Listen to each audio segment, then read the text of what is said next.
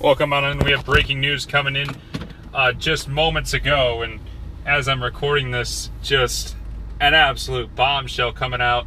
I don't actually know who first reported this, but it's coming out from, of course, the college football playoff. Uh, that there was talks of expansion, and I believe they have agreed to expand the college football playoff. Uh, this is going. I didn't catch a ton of this, so we're going to kind of uh, be very brief on what exactly uh, this implies. But I, I know it's going to be a change of pace for college football, and this is something that was driven by money, certainly that they can get a lot more money by 12 team college football playoff than they do with, say, the four team format that there is right now.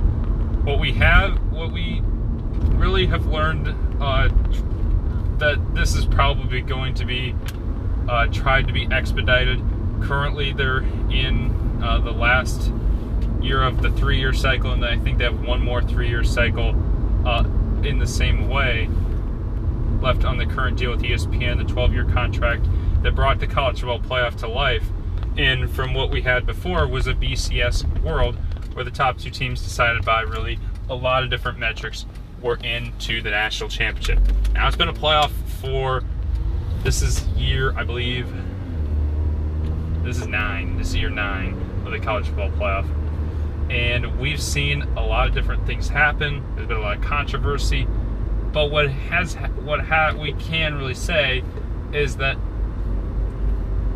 it's better to have four teams than two teams in terms of there's more than just two conferences being represented, more than two sides of this country being represented. And I know we've seen it really gives the opportunity for a conference to have more than one team in the college football playoff, which I guess does does uh, give some sense of the landscape of college football that we have seen the SEC get multiple teams in to the college football playoff on like two different occasions, and it's both times been the same two schools, Alabama and Georgia.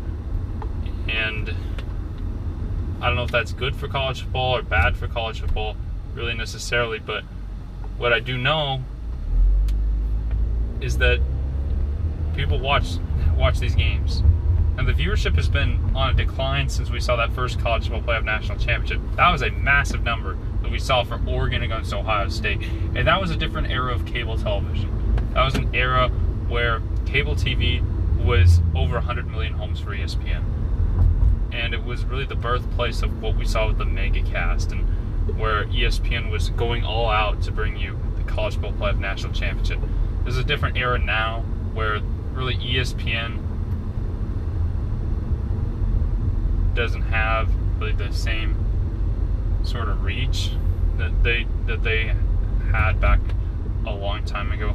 And I do I don't think that this college football playoff is going to be sort of that kind of friendly to ESPN. I don't think ESPN is going to continue to gain exclusivity. We saw uh, I, I again I briefly looked at what the report was. I looked on CBS Sports, uh, so that's where I got my the brief information that I got from because they got they had a uh, notification on my phone. But what I know is that it was driven by money, and that there could be multiple bidders that end up winning. Now they didn't say a number, but I would assume two, three, four bidders. I wouldn't. I wouldn't think that they try to get too many parties involved because there's only going to be so many games. And with the 12-team college football playoff, what you're going to have is you're going to have really a first round where it's a, a quarterfinal format there uh, with four teams getting a bye. So I don't know the exact implementation, but uh, where I would have put it is that you have to be a conference champion to win to get the bye, and then everyone else kind of it's just fair game for those spots.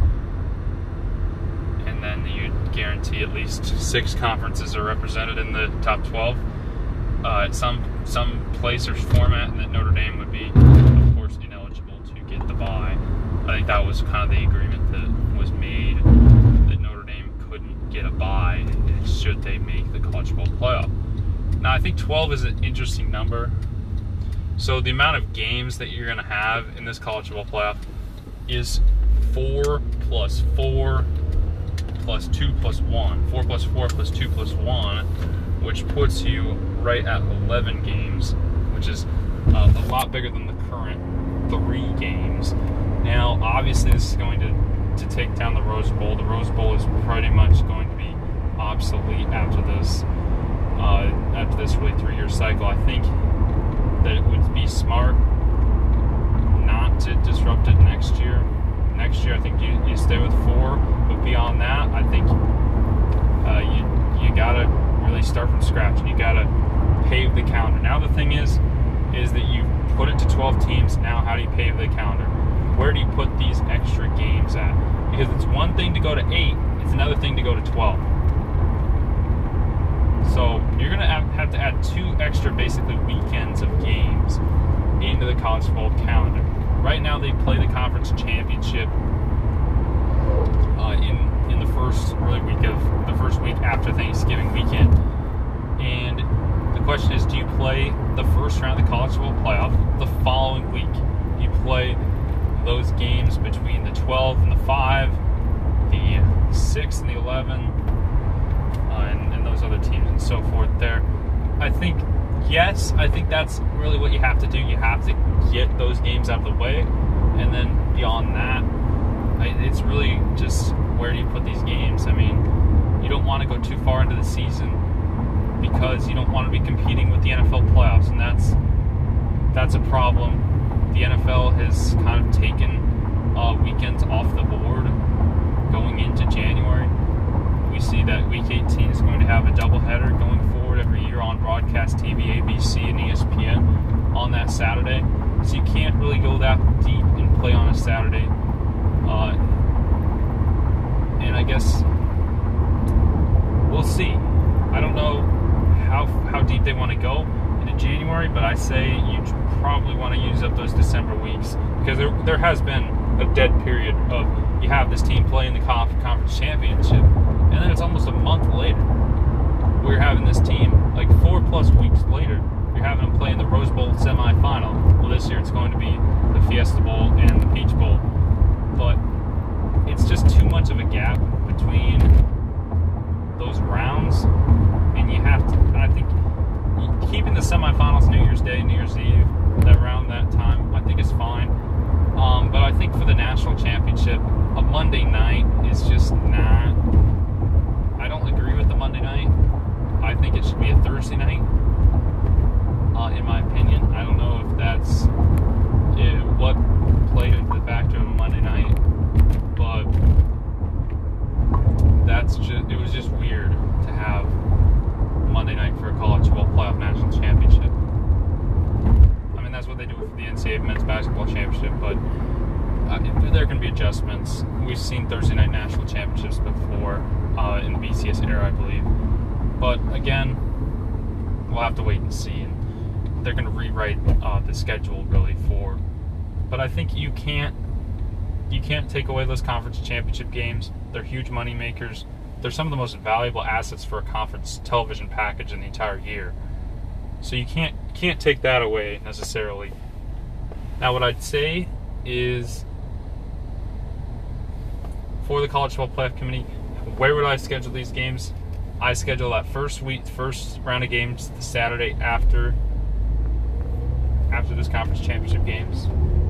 Then I schedule the next round of games.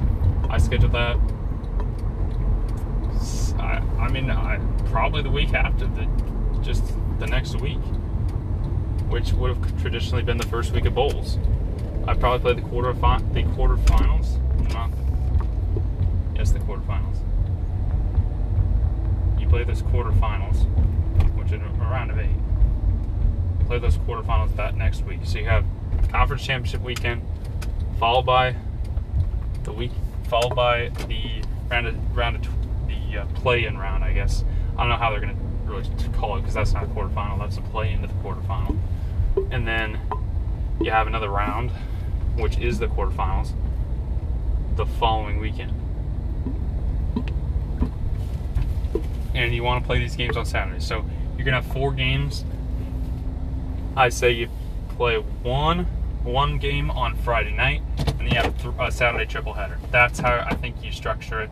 Games kicking off at the normal kickoff times of, let's say, you start the first game at noon Eastern time, game two uh, around 3:45 Eastern time, and then game three at 8 Eastern time.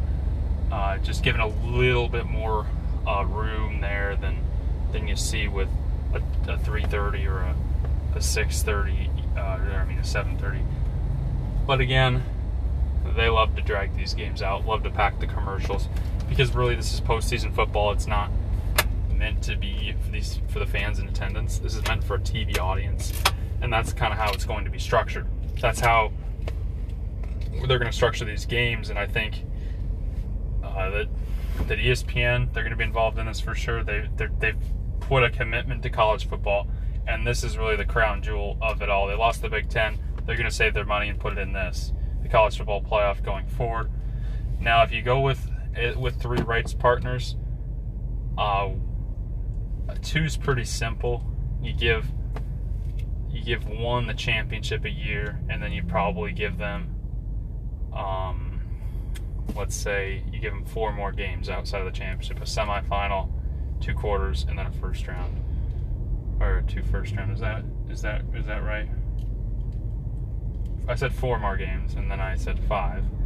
So I guess you give them one less quarterfinal. So you only give them one quarterfinal, and then the other network gets three quarterfinals, and then they they split the first round game. So I guess I'm kind of making sense, kind of not making sense. So I, I'd give, unless you want to just rotate the championship and keep everything else the same, I think that that probably works better. Um, to be honest, you keep him with the semifinals rotating uh, year over year. Three rights partners that gets a little more complicated. Uh, you've got so two networks would have four games, and then one network would have three games. That's probably where you just have the championship and then you probably don't get either the semifinals, or maybe you do. That just gets it gets a little fishy with three, but they'll make it. They'll figure it out because they're experts. They've done this for a long time, and they all want a piece of the pie. Um, but certainly those those first two rounds of games, you could see those split really anyway between those those weekends. Certainly, uh, there's going to be some contention over who gets first pick, so that's going to be a factor in it as well. So maybe you don't give them as many games, but they get better picks of the games. So, I mean, it's just a thing to consider. I know ESPN; they've kind of been a network that has wanted has wanted like the they've wanted quantity over quality in a lot of aspects, but they do love quality. Uh, don't get me wrong. That'll do it for us really right now. I'll try to add more to this story, but it's it, again, it's breaking news, and it's it's something that I don't really have an opinion on right now because we haven't seen it before. My opinion is we'll have to wait and see, but I think it's a it's a it's a bold move to go to 12 because 12 is again an awkward number because it's inequitable uh, for some teams, but I think that's kind of how how sports is in college football. And by giving the bye, you're still incentivizing those top four teams. You only have to win three games to win the college football playoff, and I think that is valuable uh, for those top four teams that they're still getting incentivized to win those extra games during the season. Again, we'll see you next time. Peace out.